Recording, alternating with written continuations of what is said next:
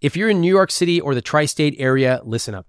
This year, I'm looking to coach couples live in person on this podcast. So if you and your partner want to be personally coached on money and relationships, this is your chance. Now, whether you can't get on the same page with your spending, maybe one of you has loads of debt, maybe you're about to go through a huge life change like a baby, promotion, career change, and you're just stuck on how to handle the financial side of it, and you live in the tri state area, I want to hear from you. Please apply at iwt.com slash apply. Over the last few years, I've talked to thousands of couples about their money.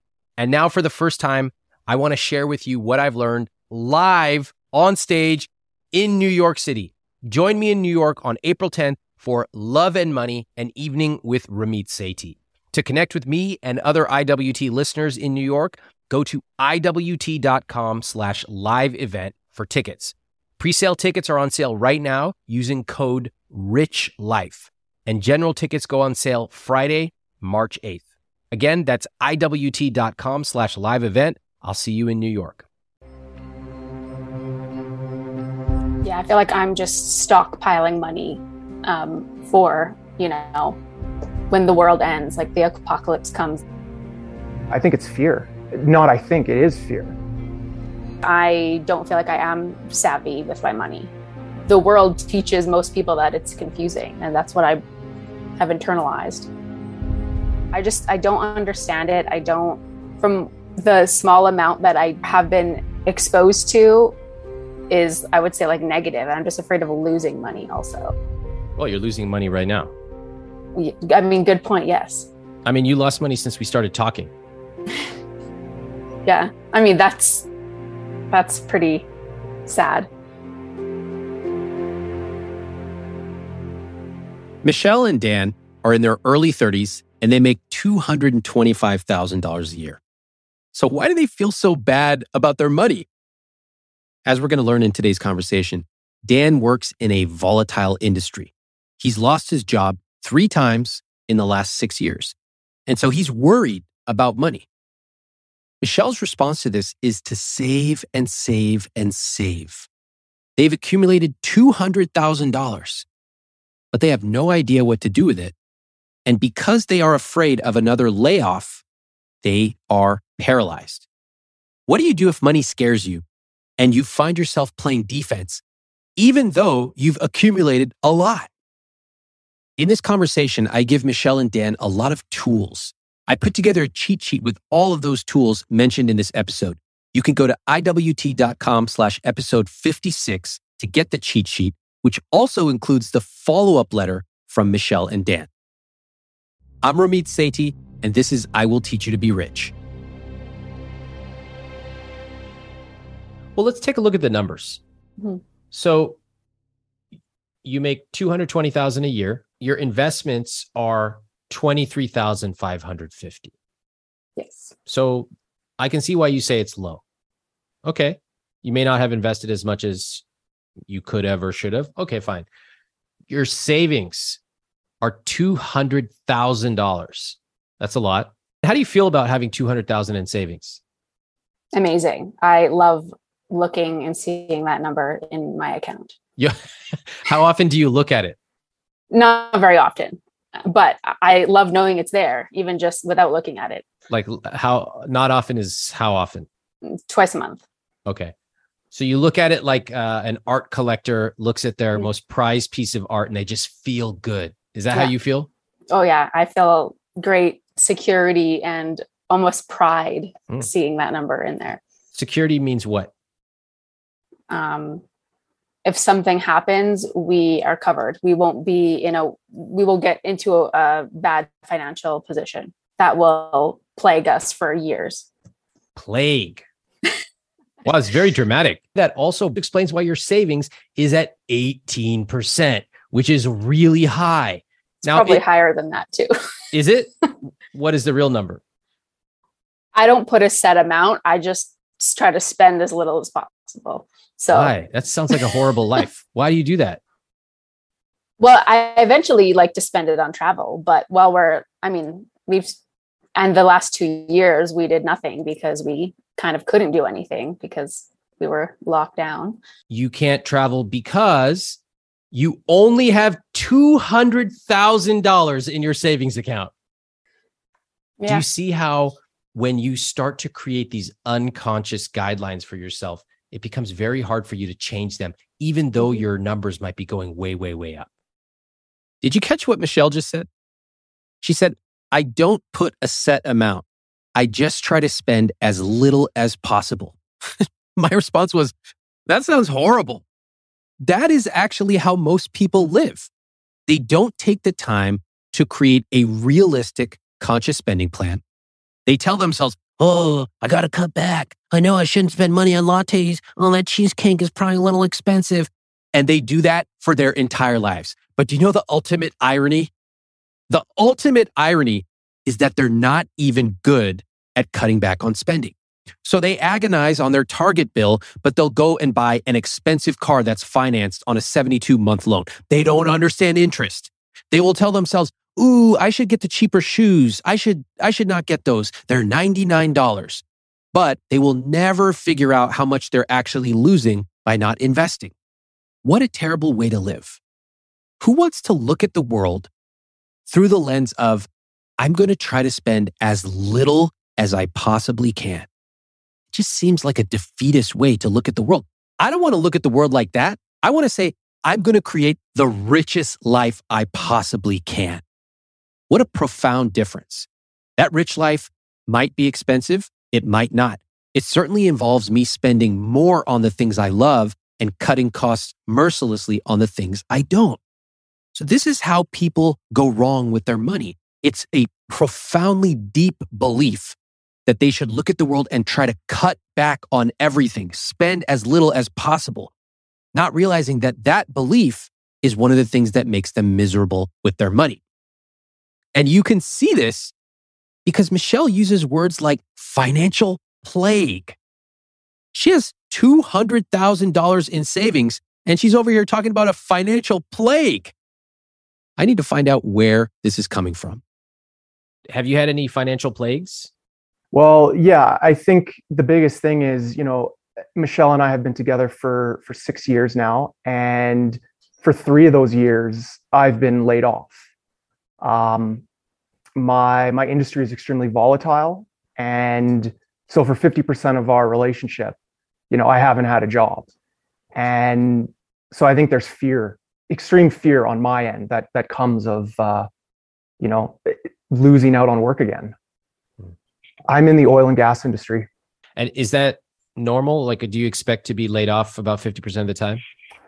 You know that that's that's more than normal. Um, the last five or six years have been crazy, not even crazy swings. They've been very low lows in the the industry. So it, it's not usually like that, but you know, I've got I feel like I have this dark cloud over my head and like I'm plagued or, or cursed. Mm. Um, yeah. Dan, when you are unemployed, what do you do? How long does it take to get back employed? Tell me about that. You know, the ever since we've been in a relationship, the the first time I got laid off, it was for it was for a full two years. Like that's insanely long time. Um, and then, you know, I, I got back into my career again for another year and a half, two years, and then once again it happened again for a full year. So they're they're long, long stretches. Um, it, it's just it's a long, long stretch. What do you do during that time? You know, I think to be completely honest, You worked. sorry, You worked for a bit, not in I'm your not- industry. I, I did have to eventually. Like I I was lucky enough to be on employment insurance, um, but it did get to a point where my bank account was getting dangerously close to zero. So I, I did have to take on another job, um, not in my normal career, where I was making a third of what I normally make. You know, push came to shove, and I had to do it. And you were going to say something, to be honest. Um, or I was gonna say that he he did he did work. Like he's not really giving himself credit. He Yeah, but he learned Dan, new skill. Dan, you were going to say, to be honest. Yeah, to be honest, um, it, I think that first layoff I had, the first two years, I think for the majority, I don't know, the first six months, maybe a year, I think I just felt sorry for myself. And you know that that didn't really do anything or change anything. I was on employment insurance but you know when push came to shove like like michelle said i did have to get a job in a different industry but yeah i, I think i carry some demons from that um still to this day. Yeah. So dan you have demons from being laid off multiple times. I get that and you're still in that industry so it's possible it could happen again okay uh, got it I, that i helps me understand why you might be playing a little bit of defense. And, and what about for you, Michelle? Um, yeah, I feel like when Dan is making money, he's making great money, and he has made nominal money when he hasn't had a job. Um, but I feel like then it's my I need to take my more reliable income and save that. So then we have a buffer. Like we have that fallback if and we've we've become to think of it not only just if but just when he gets mm-hmm. laid off again. How much of a buffer do you need? Think at minimum one year. Okay. One year of full income? This is a number that you should know. How much do you think you need in your emergency fund here's how you think about it first you figure out how much you need to keep the lights on every month if you're spending $3,000 a month on everything right now, to keep the lights on is going to cost you less than $3,000 because you'd immediately cancel discretionary expenses like cable, basically most of the things in your guilt free spending number. So let's say you're spending $3,000 a month right now, but to keep the lights on, it would cost you $2,000 a month. Okay, that would cover your rent or mortgage. It would pay the minimums on your debt it would let you buy cheaper groceries, etc. Okay, great. Now you know that number. Now the next step is how many months of emergency reserve do you need? My general guidelines are three months at a minimum. So if your keep the lights on number is $2,000, that's $2,000 times three or $6,000 that you should aim to have in an emergency fund account. Now, three months is just a minimum recommendation. If you prefer six months, which is more conservative, that would mean saving up 2000 times 6 or $12,000. Now, choosing that number can be an interesting exercise. During the early days of COVID, for the first and only time, I recommended aggressively saving one year of emergency reserve. I even recommended slowing down any debt payments and investments and stockpiling cash. That's because we were looking at a true financial cataclysm. Since then, things have recovered quite a bit, and I've relaxed that recommendation to three to six months. Some people might be more conservative. That's fine. Some people might be more aggressive. It's your choice, but it's important to understand the general guidelines. And unless you have a compelling reason to deviate, just follow the guidelines. It's a good lesson for life. Unless you have a compelling reason to deviate, pick a system you trust, follow it, and then move on. If you're not sure what to do after hearing everything I just said, the easiest thing you can do is set up a target of six months of emergency keep the lights on money. Might take you two years to save it. It might take you eight years, whatever. At least you know the number and you have a plan in motion. Now, back to Michelle. I want to ask her more about why she plays defense with her money. I mean, we could cut down a lot if we needed to, but I would feel more comfortable with one year of full income for all of our ex- current expenses. Yes. Okay. Even if fine. we did cut some. Yeah. That's totally fine. I want to understand it relative to the rest of your numbers, but I never fault anyone for saying, Hey, I'm a little more conservative. Mm-hmm. I want a little bit more extra cash in the bank. Cool. One thing we want to do when it comes to our finances is want to understand what the cost of our beliefs are. So, for example, if you have a year's worth of cash sitting in the bank, that could be fine. However, what might you be losing because of it? And so these are things we can talk about, but overall, everyone has different beliefs. And Michelle, would you say that you have any quote demons? I would maybe say I have subtle ghosts to use your some of your terminology, Ramit. Yeah. Like, but I think they're is in comparison to Dan, I would say no. Okay. What are your ghosts? just where I think I should be based on like previous generations or Hmm. you know what society thinks you should do. And what do you think that you should be doing that you're not yet doing? Uh, I just feel behind. Like I feel like we should. I don't. I feel like it's nothing in particular. It's just like a feeling. I just feel like I guess investing would be the biggest thing. I feel like I we're I'm feel like we're already behind in the game and catching up will take some serious shifts. We're a few minutes into this conversation and we have demons, ghosts, a plague, and an apocalypse, all with a couple who has $200,000 in the bank and an income of $225,000 every year. You can kind of understand why.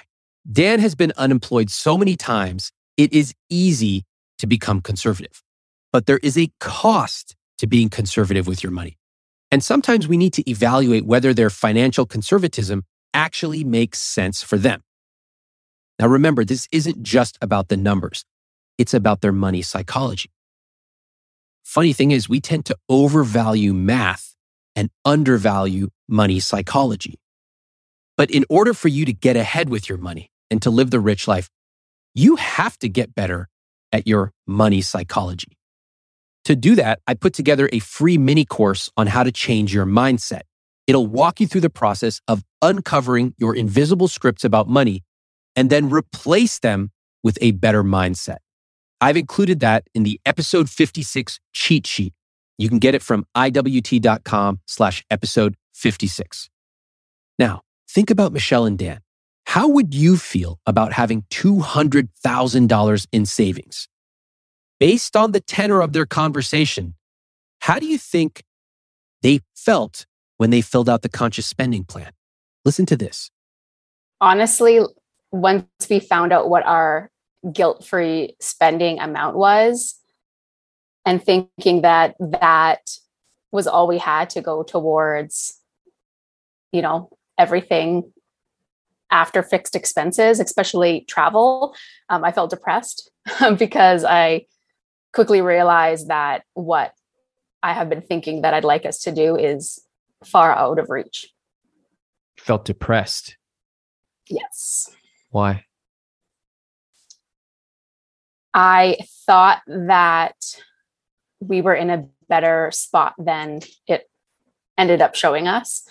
Um, and I wanted us to do the conscious spending plan um, because Dan was feeling a little stressed about me talking about some of the things I'd like us to do, primarily around travel. And I thought that this exercise would um, ease our minds that, you know, my dreams aren't bigger than um, our reality allows.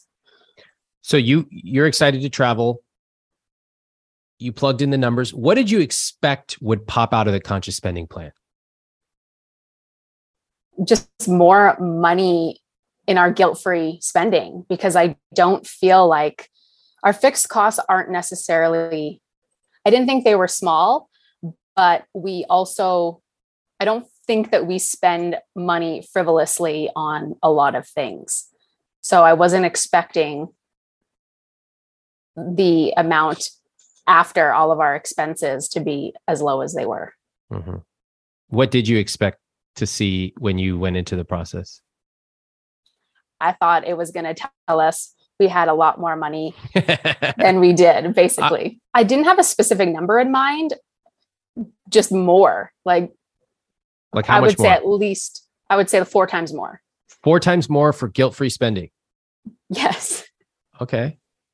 No wonder you were depressed. I'm going to add a new feature to the conscious spending plan where no matter what you type in, it it you you click submit and then it does a little processing and then it goes, "You're rich.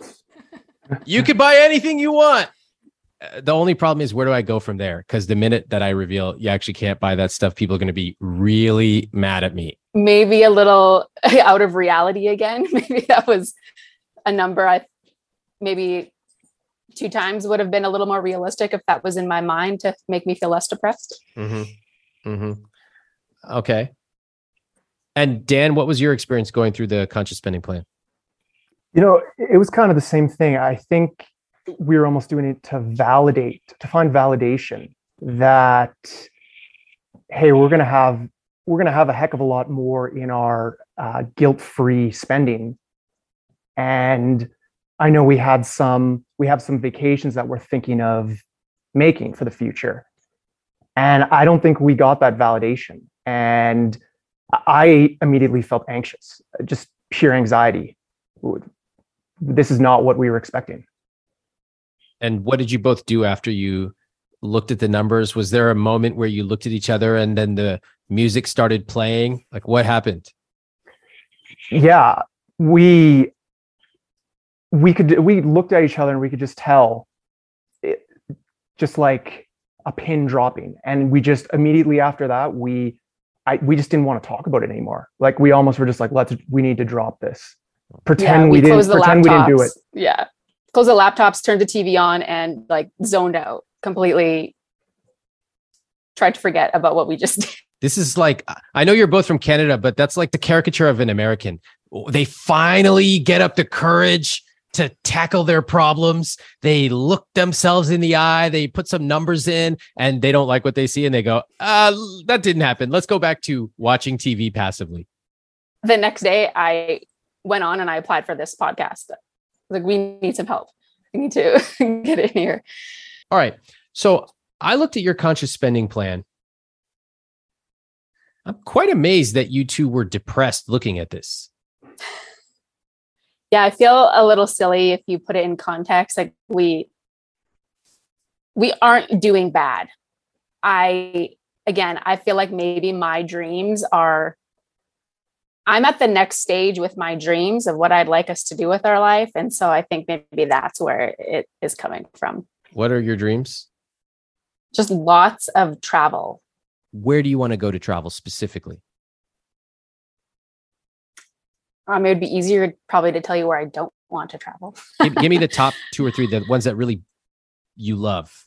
The idea of spending like two to three months, like in leasing somewhere, and actually, since we have remote jobs working, the first place I want to go to is I want to do that in New York. Okay. How much will it cost you?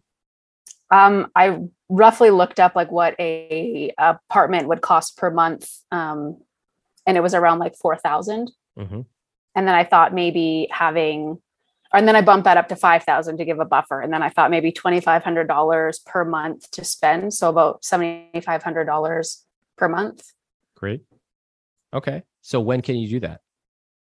I, that's as far as I haven't planned or figured out how much I need to save to do that. I almost don't think that that's real like I, I almost don't think that that will happen i just like to dream about it of course you do and then i did look up these numbers knowing we were coming on with you but i still almost don't allow myself to do that because i don't know if it'll actually happen i just want to remind everybody listening that you have just sketched out this beautiful vision of $7500 to stay in new york and have a great time for however many weeks and you don't know if you can afford it but you have $200,000 in your savings account. I feel like that is money that can't be spent on something like that. You believe that because it's one big mess of yeah. money just sitting there. That's why we got to chop it up. Yeah. We got to put it into categories. Otherwise, it's just going to sit there. It's going to haunt you. That little ghost is going to turn into a horrible ghost It's going to sit over you. And it's the weirdest kind of ghost because it'll turn into like a million dollars by the time you're 60 and you're going to kind of feel good about it. But then you're going to call me up again and I'm going to be like, you know, that actually could have turned into like uh, $10 million if you had properly invested it. There's something weird going on here. They have $200,000 in savings, but they are depressed about their money. They say they want to travel, but when I ask where, they give me these vague answers. Are you noticing it? I want to dive into the numbers so that we can really find out why they feel so bad about money. And to start, I list off a few key numbers from their conscious spending plan. So just looking at just the top part of this, the net worth part where we look at your investments are 23,000, your savings are 200,000 and your debt is 259,000. What jumps out to you if anything? um, just like the the ratios are wrong. There's there should be way more in the investments. It should I mean at least savings to investment I think should be more equal. Okay. Or our debt should be a lot lower. Mhm. Dan? Yeah, I think I think the ratio of the investments to savings is off. Like I don't think I think the cost of those ratios are that we're not doing enough for our retirement or our future. You two are pretty smart. So you, you intuitively understand that these ratios are a bit off. What do you think is really stopping you from adjusting those ratios? Why haven't you already done it? I think Fear. yeah, I think it's fear. Not I think it is fear. I uh, to be honest, I most like Michelle said, most of that is her money. Um I should view it as our money, but I just what fears me is getting into a scenario where we do invest a bigger chunk of that and I get laid off again and we need access to that money but we can't get it. Is there a possibility, an option where you don't go from zero to a hundred? Maybe you don't in, take all the savings and dump it into the market, but rather some middle ground? I think so. Definitely. Yeah. I just don't know what that I think there's still a fear there. yeah. And what is the middle ground? I'm not I'm not sure. Okay. Sometimes it's just not knowing that stops us. Mhm. Like paralyzed. That's I how we know. feel. Yeah, I, we could do this. It's probably a good idea. It's definitely crazy what we're doing. But if we make this move, we're not sure what to do and we are worried about something going wrong. Mhm. Any of that sound familiar? Yeah, spot on. So your investment is at 4%. It's pretty low, 500 bucks a month. 500 bucks a month making $220,000 a year is too low. I'm just going to tell you right now. Is the Yeah. reason that you're so low on that that you don't know how to invest and you're afraid and all that stuff? Yeah, basically. And y- you said something, Michelle. What if I invest? And what was your fear with investing? Um, many fears. Um, what if we can't get the money out or we're paying um, you know a lot of tax to get that money out if we're putting it in like a retirement fund and then investing that um, that's the main fear. And then also i just i don't understand it. I don't from the small amount that i do or have been exposed to is i would say like negative. And i'm just afraid of losing money also. Well, you're losing money right now. I mean good point yes. I mean, you lost money since we started talking. yeah. I mean that's that's pretty sad You're afraid of the big wipeout. hmm I put money in, I put 50K in, and it goes down to 25K. And oh my God, I lost 25K. And fair enough. Okay. A lot of people are scared of that. A lot of people have people around them saying investing is like gambling. You never know if the market's going to be up or down. That's why you buy real estate. It's secure. They're not building any more land. All this nonsense. What most people don't talk about is the fact that every day you are not investing, you're losing money and a lot of money because both of you in your early 30s, you have a lot of time to compound. And with a high income, that number can turn into millions and millions. And if we did the calculations and amortized it out, you know, it's possible you're losing like hundreds a day by not investing, maybe more. I don't know. wow So you are worried about a hypothetical loss, which over the long term is extremely unlikely, but you're actually not worried about what's happening right now with a 100% certainty. You are losing money. Putting 4% towards your investments is really based on a fear as opposed to calm, cool, methodical, educated understanding of investments. yeah Is that depressing? I mean Yeah. very yeah that's more Okay. depressing than when we did the conscious spending I love on it. the first I love it. I said I love it because sometimes you got to show people the gamut of emotions. Listen, people, this isn't the Hallmark movie channel. You didn't come here for me to blow smoke up your ass and hand you some chocolate chip cookies. Go to grandma's house for that. Sometimes money is depressing. Sometimes money is scary. Sometimes it makes you cry. That's fine. Let's accept that. And then let's make a plan. Right now, Michelle and Dan are paralyzed by all these small fears in the back of their heads. What if I get laid off? What if I lose money? What if I make a mistake? These are all legitimate fears, but they're not big enough to do anything about. And in the meantime, it's true. They are saving money. They are making progress, sort of. So why do they still feel so bad? Because those fears aren't big enough to do anything about. They're almost the worst kind of fears, like a mosquito, big enough to annoy you, but small enough that you don't really have to do anything about it. If you ever follow me on Instagram, sometimes you'll see me post about my behind the scenes travel experiences, coffee tours, salsa making classes in Mexico, all kinds of culinary stuff in India. And I'll get a lot of people saying, Where do I find that Kyoto notepad maker that you found? And one place you can find that is Viator. In fact, my wife and I used Viator to book a Segway tour where we took a tour of a new city and we had an amazing experience, something we never would have thought of doing on our own. They offer everything from simple tours to extreme adventures. And with over 300,000 bookable experiences in 190 countries, there's something for everybody. Plus, Viator's travel experiences have millions of real travel reviews, so you have the information you need to book the best travel activities for your trip. When you book a travel experience with Viator, there's always flexibility and support with free cancellation, payment options, and 24 7 service. Download the Viator app now and use code Viator10 for 10% off your first booking in the app. One app, over 300,000 travel experiences you'll remember. Do more with Viator. I have a friend of mine who's always cold.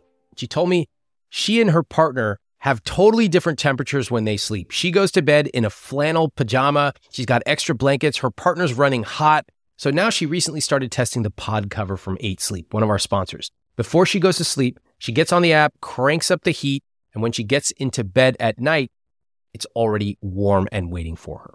The pod cover by 8 Sleep fits on your bed like a fitted sheet, and it collects information. It has sensors the pod then uses that information to understand what you need to get better sleep. You can set it to heat up or cool down before you get into bed. It also adjusts while you sleep.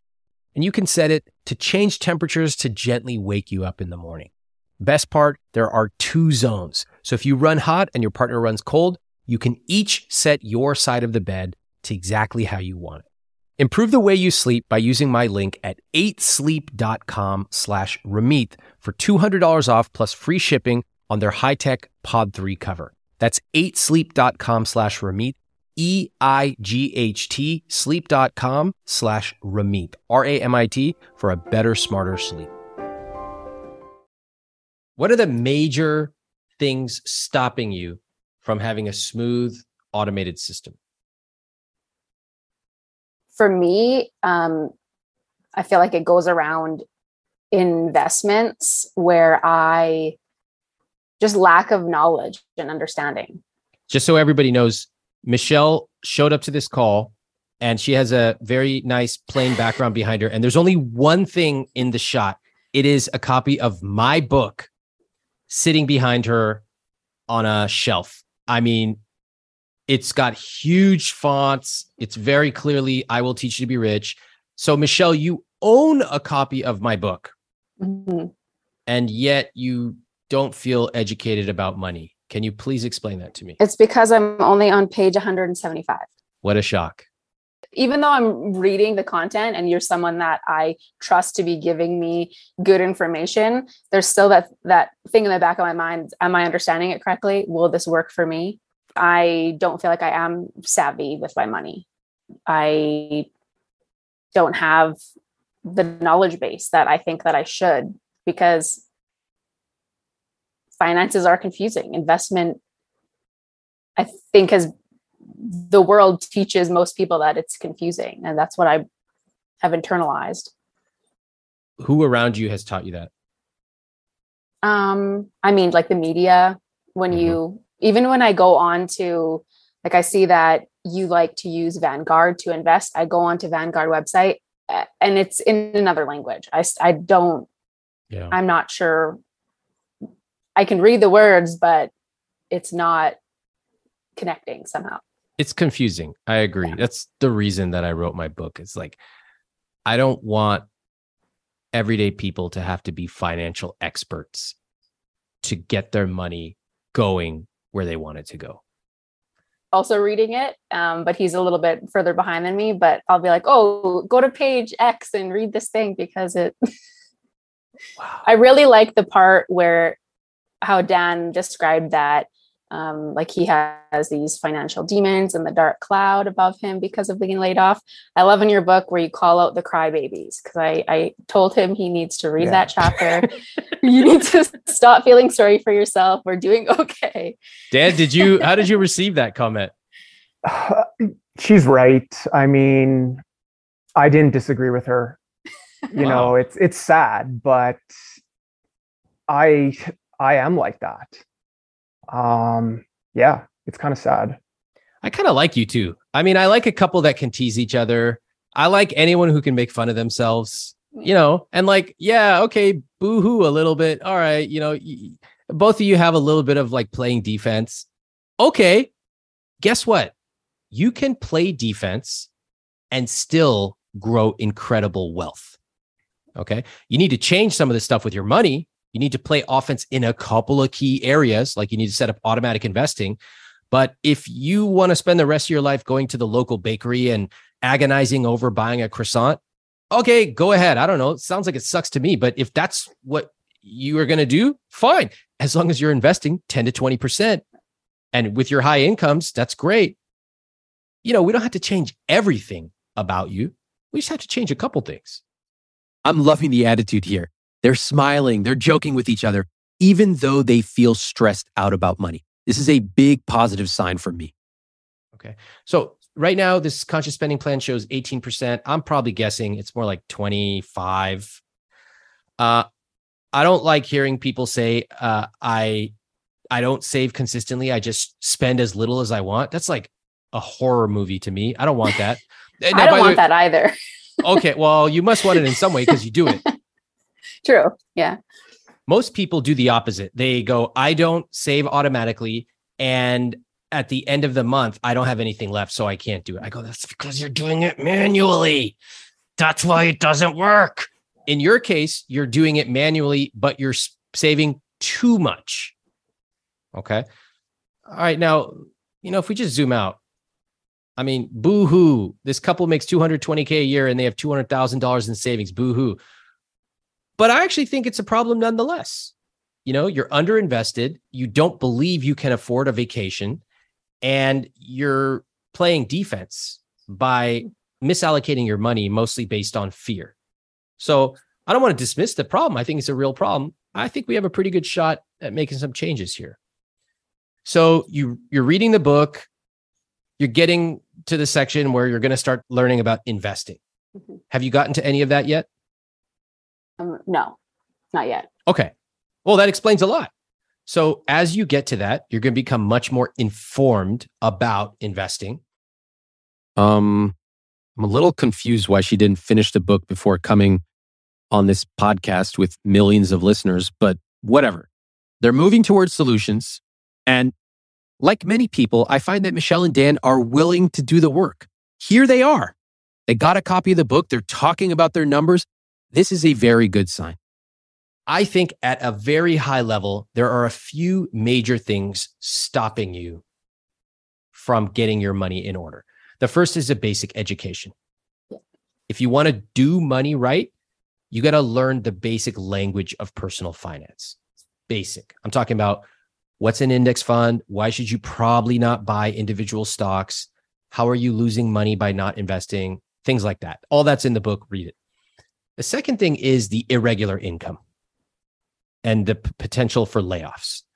We need to address that because it's definitely casting a shadow over both of you, particularly you, Dan. So, Dan, just a couple questions. Do you want to stay in this industry or do you want to switch? You know, that's a hard question to answer. I, I do because when when I am in industry and uh, employed, I, I make good money. But when I'm laid off, and as of late, there are long stretches of being laid off, it it almost turns me off from from doing it again and makes me just want to abandon it and not be part of it. So what do you want to do now? Well, I mean, after this this last layoff that lasted a full year, I I'd like to give myself a bit of credit and say that I wasn't a complete crybaby this time. And I started to learn some other skills. I took some other online courses. You know, I feel like I'm only scratching the surface with this new opportunity, but I feel like I do have a bit of a backup plan right now. If shit was to hit the fan again, at least I'm not completely in the dark. Great. And feeling sorry for myself. Okay. One thing that I, two principles that I might apply here. The first is uh, better to plan when things are good instead of having to make a plan when things are bad. So this is commonly found with prenups, with deciding when you start a business, how long am I going to go on making no money, etc. Want to make a plan when things are good. So right now you're employed. If you were to get laid off, how long would you stay laid off before you just switched industries completely? That that is a question I have asked myself a lot over well, let's the just last answer it. year or two. I to be honest, I don't think I would wait for any time. I think I would just try and transition. Like I've yeah. Then in that case, why don't you just start looking right now? I I have fear again. There there's fear of failure.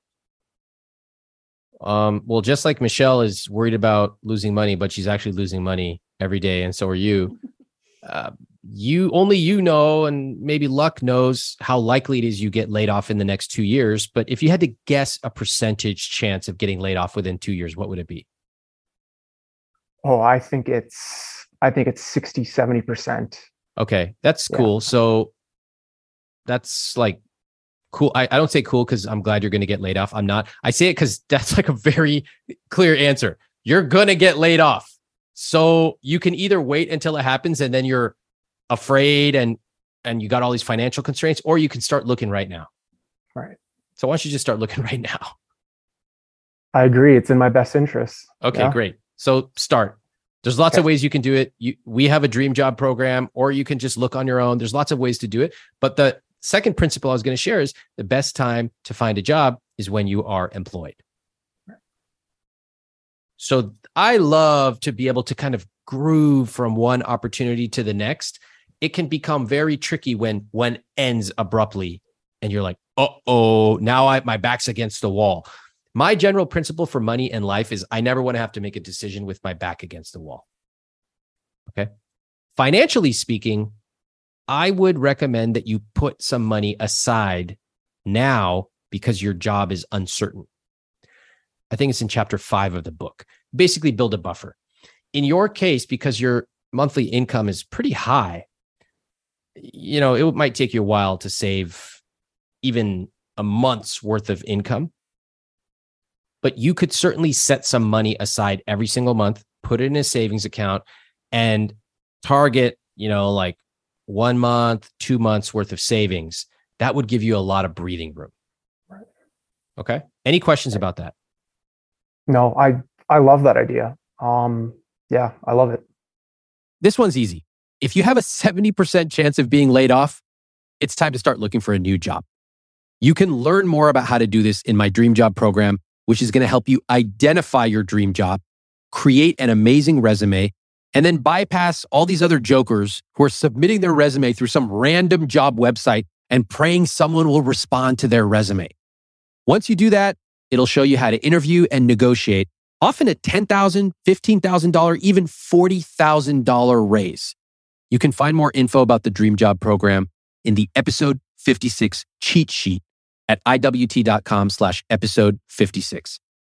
All right, let's tackle the $200,000 in savings that is just sitting there. Right now, it's just like money sitting in a junk drawer. We got to do something with it. Michelle, I think the thing about you not going that last step is really the crux of this entire call. Like, if we talk again in five or 10 years, all these numbers will just be so much bigger, but the two of you won't have crossed that chasm to actually do something with your money. That's Yeah. why I'm here. I don't find there are many people who talk seriously about the importance of spending your money on the things you love. So I've talked about it a lot. You've heard it on every single podcast, but you're still stuck. Hmm. What do you want to do to solve it? Take action, make a plan. Perfect. All right, great. Let's talk about Michelle. Let's talk about your savings. So let's just pretend that we live in a beautiful world where everyone just listens to what I have to say and doesn't talk back. Okay. This is called utopia. Okay. And in utopia, everyone just reads my book, follows me on Instagram, subscribes to my newsletter, and then just follows my specific recommendations for the conscious spending plan. If we did that, what number would be in your savings goals? Um, around 10%. Yeah. Great. So then what would you do with the extra money? Invest, Mm-hmm. spend some. Mm-hmm. Um, Very good. yeah. Great. So that money, if you took that down, which give you roughly a thousand dollars a month extra, that's a lot of money. Yeah. That's pretty good. Do you want to calculate how much that money would make you uh, in terms of investments? Yes, definitely. Okay. What do you think it would if you if we just took a thousand dollars a month and until you turned 65, let's just say 30 years from now, how much do you think that would make you? Oh my gosh. Um, Dan, you're the math person here. No, no, no. I want to hear from you. Just guess. You're not going to really guess, but just guess. Oh, I mean, I want to say I'm, I'm, I'm hoping a million. I would Okay. like it to be a million. Okay. Again, I have no, I'm not sure if I'm anywhere close. And a million would where'd you get that number from? Arbitrary number that I think would be nice to have in investments. Mhm. Well, it's 1.2 million. Okay, that sounds amazing. Okay. And that's just from a thousand dollars that you pulled out from over saving. What do you think about that? Incredible. It's the consistent investing every single month. Right. Okay. You you want to play a little game just for fun? You're in your early 30s. You're at the beginning of your careers. So instead of 2000 a month, let's just say 3000 a month. Now, you may not be able to do that today. I actually think you could, but over time, your income's going to grow. You'll be very easy to do this. How much does that turn into? Five million. 3.7 million. Just as a final example, if instead of starting it with 20K, we start with 50K out of that 200, you now have over $4 million. Wow. The crazy thing is, with your income, you could actually invest pretty aggressively and take a nice vacation. You could do all these things, but you do need to make a few different choices. Investing does not have to be complicated. So many of you believe that investing is this complicated thing. You have to watch CNBC and track PE ratios and learn options trading. That is how you lose money. Investing is simple, straightforward, and boring. This is why I wrote my book. But there's one other thing that Michelle and Dan need to know. All right, so you guys can make four million dollars plus, but you know, you, you what's the catch? And so all that stuff. Fine. Finish the book. Then you'll Yes. understand what the catches are and how I prevent you from getting tricked by the many tricks that are out there. Anything else preventing you from making these changes?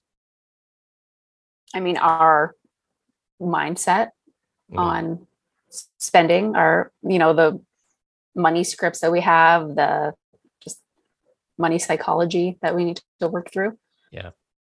I agree. I think that there's not really a powerful vision that the two of you have about your rich life. So even in your CSP, it's quite clear. It says savings for a vacation. You're saving a thousand dollars a month. That's pretty cool. I'm actually really happy to see that. Do you have a separate account called a vacation sub savings account? No, No, of course not. You haven't gotten to chapter five, right? I think I just started. Okay. Well, you will in about a day. I say this because when both of you did your CSP and you looked at each other and you're like, oh, this is kind of depressing. Like we can't actually spend the way we want. But when I look at your conscious spending plan, I go, oh my gosh, they're already saving a thousand dollars a month for vacations. That's amazing. And if they want to do more, they certainly could because you've been over saving for a long time. I think that you have a big pot of money that just feels good. Mhm. And when people start out, especially if they come from a place where they did not have money, they just want to know that they have enough. That's okay. That's the first step of money, but it's rudimentary. Right. It's a it's an amateur way of looking at money. A savvier way of looking at money is to say, okay, I have this much. Now let me break it down. I want three months or six months of an emergency fund. I want X months for whatever. I want to have a sub savings account for my vacation. I want a sub savings for this and for a down payment on a car or a house, whatever. That's a more savvy way to treat your money. Money has a purpose, and that purpose should align with your rich life. Yeah. What is the rich life for the two of you? Sure, you've talked about it. Yeah. We have Um, for me. Sorry, go ahead, Michelle. I mean, I think just for us, again, we, I know that you like specifics. So I feel like we haven't, we need to dial into way more specifics, but. Um, you listen to every podcast episode, and you guys haven't done that. Oh, we have. It's just hard. It's, it's hard to I feel like we don't allow, like I would, the blanket word would be travel, but do you want to do it right now? sure. Yeah. Yeah. All right. Who wants to start? What is your rich life? Do you want to start, Dan? I mean, I, I actually Sure. wrote it down. We, we did this exercise and I tried to grill Dan pretending to be you. Okay. being like, go? but why? Um, I mean, it was long. I'm glad we did it before we came on here because Wait, it did you record little- this? I want to hear impressions of me. Oh, I wasn't. I mean, I was just trying to emulate you, but still Okay. be myself. But I was really Uh. trying to drive it home. Like, but why?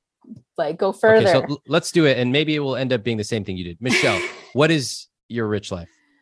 so big things i want to travel a lot um months long trips. I would love we don't currently but i would love to see ourselves doing more like luxurious trips staying in nicer hotels doing more extravagant outings. I would love to um, live and work and experience a new city or country for two to three months every year. I want more time to spend with each other and our family, more quality time. I want to be able to be investing and knowing our money is working for us. And I want to be able to be more generous with my money. Okay, love it. I'm going to zoom in on a couple of those things. I want to talk about generosity. What does being generous look like? Um, I love to buy gifts for people. Uh-huh. Um, and I sometimes feel like I can't do it to the extent that I would like to um, now. So you have savings goals here of $200 a month for gifts. Yes. Do you spend that? Oh yeah. That that was based off of what we normally spend Very per good. year currently. Very good. I would love that to be like four times as much though. Oh, okay. A money dial. I love that. I suggest moving that down to guilt free spending Okay. because you're spending it. You're not just saving it, you're just Right. spending it. Move that down. That will adjust Okay. your numbers for you. And I love that. Beautiful. And what are you going to spend more on? Be specific. What would you pay for? What would you buy? I would love to like bring our family on more trips. Okay. What else? Um, just like surprise them with things like, you know, our mothers like fresh flowers, just like get them a flower subscription. So every two weeks they have fresh flowers sitting on their table. Love it. You know, we had a student of ours in last night's uh, Rich Life System coaching that I did. And we talk a lot about this conscious spending plan in detail. And I talk about money psychology there. And uh, one of the students said that because of what we covered the last coaching call, she bought flowers for her mom for the first time ever. And I said, Wow, how much did it cost? You know, 50 bucks. And she was just about the next day to see what her mom's reaction was. So we had this beautiful conversation about, okay, how did it feel? She goes, it felt felt great, felt good. I said, what could you do to extend it? And everyone in the coaching program said these amazing ideas. They said, uh, you you could buy nicer flowers. You could set it up on an auto subscription. You could, this was my favorite. You could go to a flower arranging class with your mom, turn it into an experience. You could send a note to your mom or to 10 other people, and it could be free, but it's just sending a note telling them why you appreciate them. So there's so many creative ways. It could be more expensive, less expensive, more meaningful. There's so many different ways. But I love that you have some vision around gifts and it gets you excited. That's beautiful. Michelle is using money as an excuse to not spend money. And her feelings are real, but that doesn't mean that they are right. My view is it's okay to feel paralyzed, but if this is something that's important to you, it's not okay to stay paralyzed. In a way, that's why I'm so glad that they both came on this call. They are clearly taking action by showing up, doing a CSP together, and talking about this. They are on the path towards changing their behavior, which is ultimately what matters most. This is just my own opinion. Yes. If I were in your position, I would sit down and I would say, okay, first of all, let me finish this book so I understand the basics of finance. Then, how much do we need for an emergency fund? Well, I'm pretty conservative. I want to say six months of full ex, uh, expenses. All right. That's very conservative. Fine. And I want an extra X thousand dollars because our water heater might break or something like that. Okay, fine. All right. What are we going to do with the rest of this money? Well, we need to be investing and I want to reward ourselves for saving. So I want to do something special. That could be a trip or whatever. And I remember Ramit showing us that the real investment gains happen from consistently investing every single month. That's how I'd be thinking about if I were Michelle. Now, if I were Dan, I would be thinking to myself, okay, I'm probably going to get laid off in the next two years here's what I'm going to do to prevent that. Number one, I'm going to start putting extra money aside right now. Also, then the next and most important thing I would do is start looking for a job right now before I get laid off. Boom. You do those two things, you're set. Dan, do you agree with that? I do. I, I think we can, I don't know. I'm kind of, I keep looking at that $200,000 and I'd like to kind of like what you said, Ramit, break that into to chunks. Like I can almost see at least 50,000 of that going to investments. Maybe 50,000 goes in another account just for vacations for the next 5 years. That's that's a rich life for the next 5 years. I don't know, that's something that's jumping out at me. All right. Why don't you just play that out? Yeah. Talk about the numbers. So yeah, fifty thousand goes right into investing. That's kind Straight of our lump investing. sum. Yeah. Mhm. Um, What about the rest? another fifty thousand can stay at least seventy five to stay in there as our emergency fund. That would at least be one of our like if I still had my job and Dan lost his, that would cover most of his salary for a whole year. I don't mind if you want to keep 75K in a emergency fund. That's totally cool with me. It's more conservative than many people, but basically here's what we know. Your savings are too high and your investments are too low. Right. You probably need to rebalance that for the long term, but you've got enough cash that you can start traveling, taking Yeah. these trips, having that amazing life. How does that feel to you? Good. Like we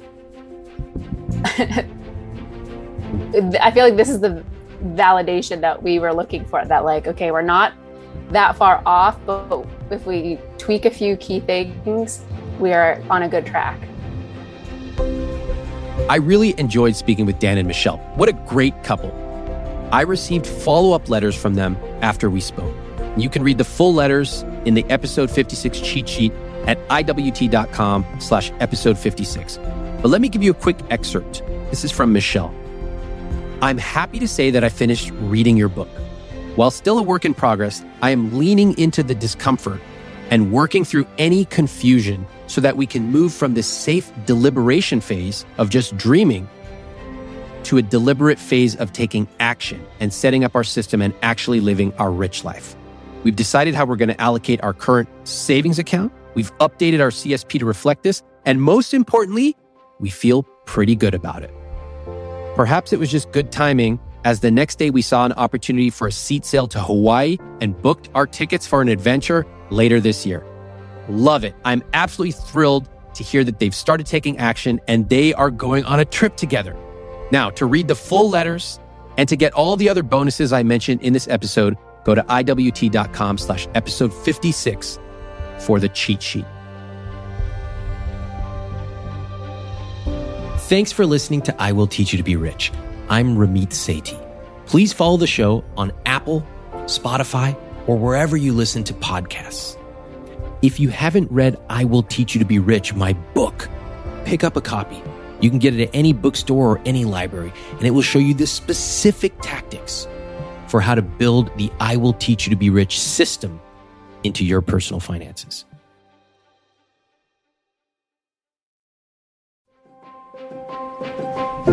You know, travel is one of my money dials. It's one of the areas that I love to spend money on. I travel for months every year and I'm fanatical about the hotels I stay in and the experiences that my wife and I go through when we go on these trips. And I wanted to share another podcast that I really love called All the Hacks. It's by my friend Chris Hutchins. And Chris is the person I actually called when I wanted to build a personal playbook for how to use my airline points. I got on the phone with him and my assistant and Chris said, okay, which cards do you have? And we went through it and we built a personalized travel playbook because Chris knows everything there is to know about travel. And now he's got this amazing podcast that I want you to check out. Again, it's called All the Hacks.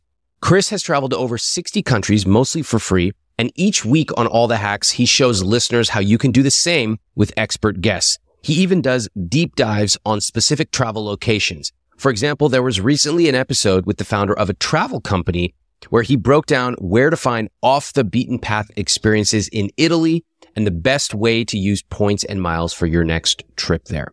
I've had the opportunity to be Chris's guest multiple times. Most recently, we talked about money and relationships and building a shared vision for your rich life. You can check that out on episode 112. So check this podcast out. It's actually very interesting. I want you to search for all the hacks on Apple Podcasts, Spotify, or wherever you listen to podcasts. Your wallet will thank you later.